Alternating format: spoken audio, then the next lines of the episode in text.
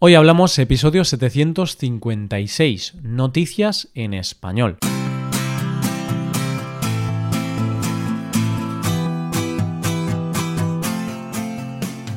Bienvenido a Hoy Hablamos, el podcast para aprender español cada día. Ya lo sabes, publicamos nuestro podcast de lunes a viernes. En nuestra web tenemos contenido extra relacionado con este episodio. Puedes ver la transcripción completa de este episodio y una hoja de trabajo en PDF. En esa hoja tienes explicaciones y ejercicios que te ayudarán a practicar el vocabulario de este episodio. Este contenido solo está disponible para suscriptores premium. Hazte suscriptor premium en hoyhablamos.com. Hola, oyente, ¿cómo estás? ¿Cómo han ido los primeros días de fiesta? ¿Has superado con éxito la cena de Nochebuena? ¿Y la comida de Navidad? Puede que hoy estés cansado, quizá con un poco de resaca y cogiendo fuerzas para fin de año. Así que no hay nada mejor para seguir relajado que escuchar las noticias de hoy. Para empezar, hablaremos de una cena de empresa con sorpresa. Después seguiremos con un regalo que destrozó una pareja y terminaremos con un niño muy valiente. Hoy hablamos de noticias en español.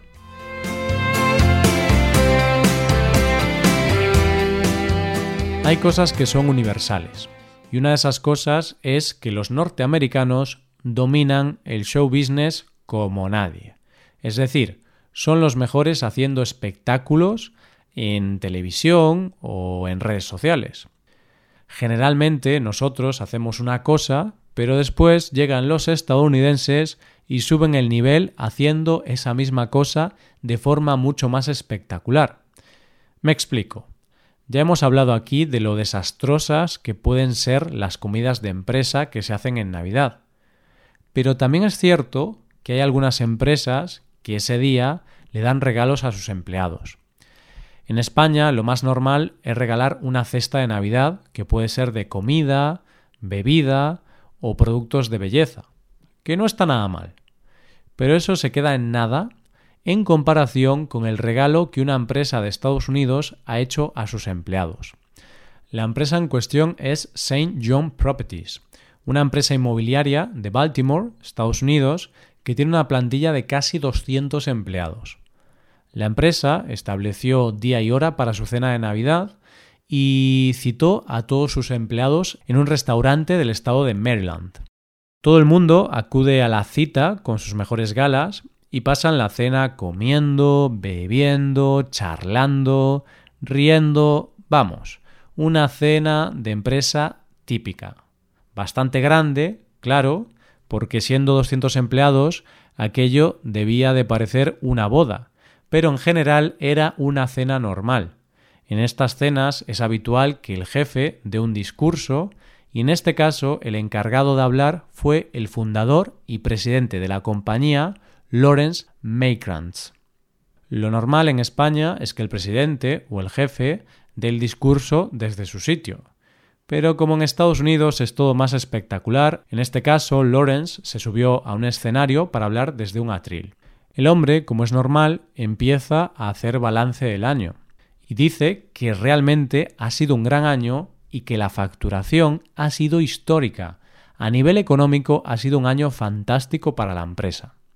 Mientras el presidente habla, en la sala les van entregando un sobre rojo a todos y cada uno de los empleados.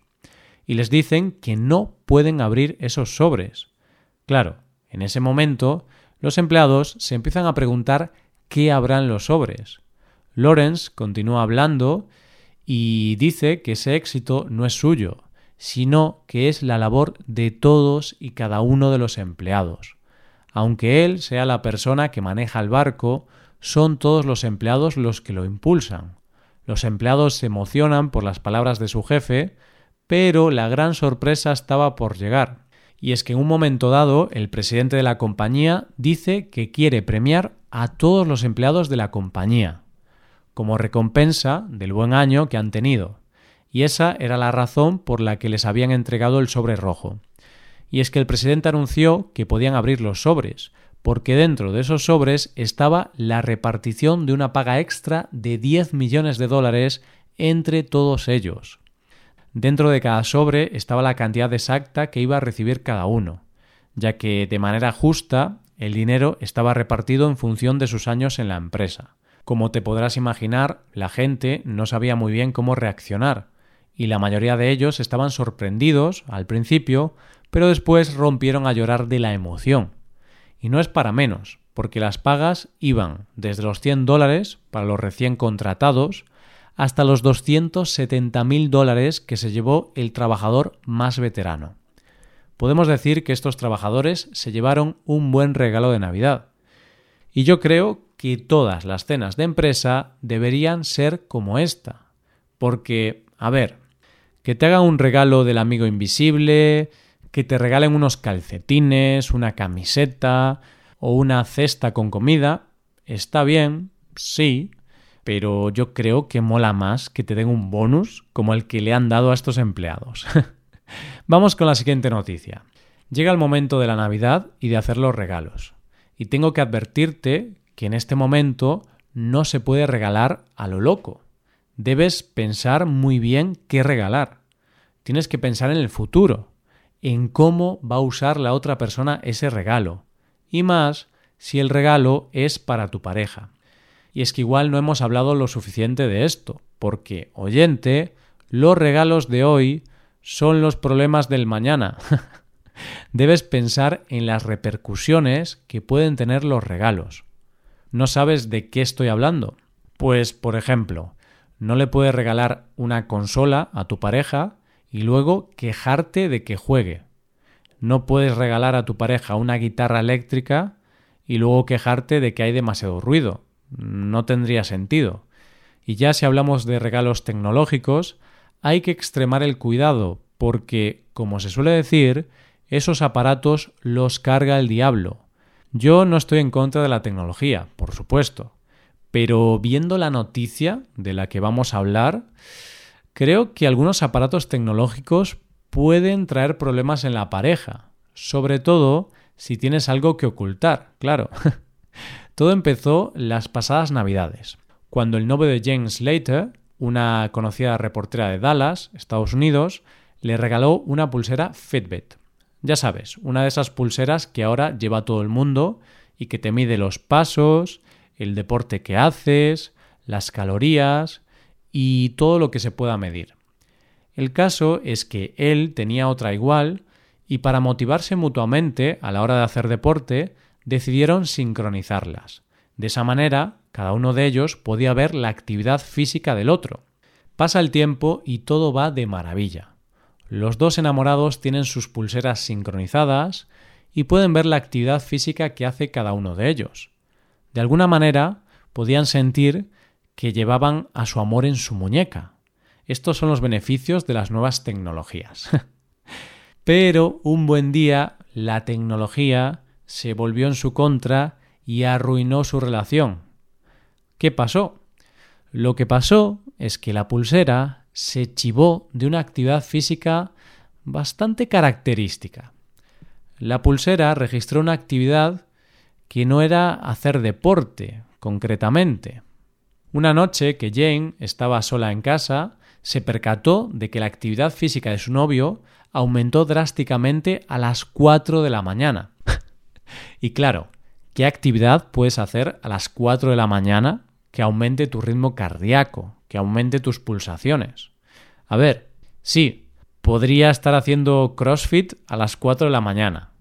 Hay gente muy loca que hace eso, pero no. En este caso, aquella actividad física no era porque estuviera en un programa de entrenamiento, sino más bien significaba que su relación se acababa de terminar.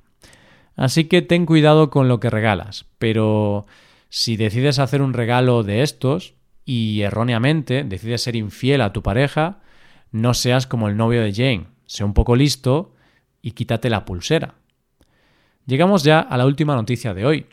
Hay una pregunta a la que todos o casi todos contestamos con una mentira.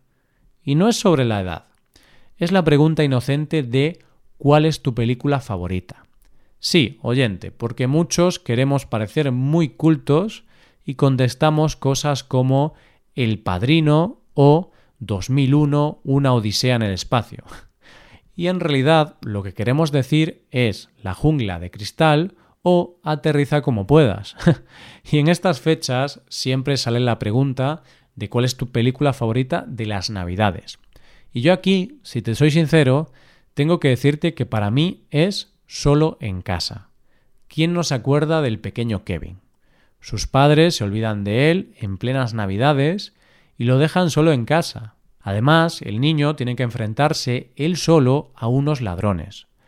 Yo creo que todos los niños del mundo han pensado alguna vez cómo sería que te pasara eso, que te quedaras solo en casa durante unos días y que tuvieras que enfrentarte a unos ladrones. Pues un niño de Italia no tiene que preguntárselo más, porque realmente le ha pasado. No le ha pasado exactamente lo mismo que a Kevin, pero sí algo parecido. Nuestro protagonista es un niño de 12 años que vive en Merate, una pequeña localidad italiana de unos 15.000 habitantes.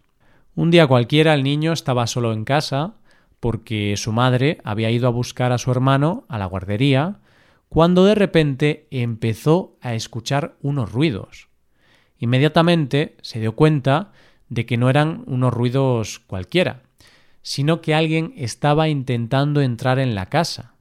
Lo normal en estos casos es salir corriendo sin mirar atrás. Pero nuestro protagonista tuvo la sangre fría de coger el móvil y esconderse en el cuarto de baño. Este pequeño sabía que era cuestión de tiempo que los ladrones entraran en la casa, así que llamó a su madre y le dijo Mamá, están entrando por la ventana. Vuelve de inmediato. El niño esperó en el baño a que su madre llegara, mientras los ladrones ya habían conseguido entrar en la casa que creían vacía. Me imagino que cuando la madre escuchó la llamada se debió de volver loca y regresó de inmediato pero los minutos que ese niño estuvo en ese cuarto de baño debieron de ser eternos.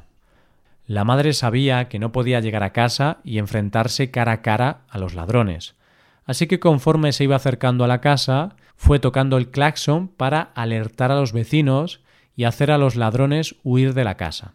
Los ladrones huyeron despavoridos al escuchar el ruido y no les dio tiempo a llevarse nada de valor ni descubrir que un niño estaba escondido en el cuarto de baño.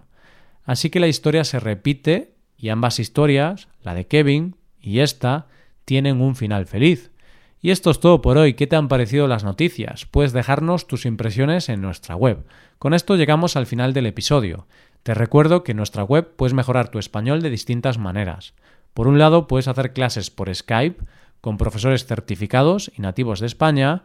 Y por otro lado, puedes hacerte suscriptor premium para poder acceder a la transcripción y a una hoja de trabajo con cada episodio del podcast. Todo esto lo tienes en hoyhablamos.com. Esto es todo, mañana volvemos con un episodio de conversación real y sin guion entre dos nativos. Lo dicho, nos vemos en el episodio de mañana. Pasa un buen día, hasta mañana.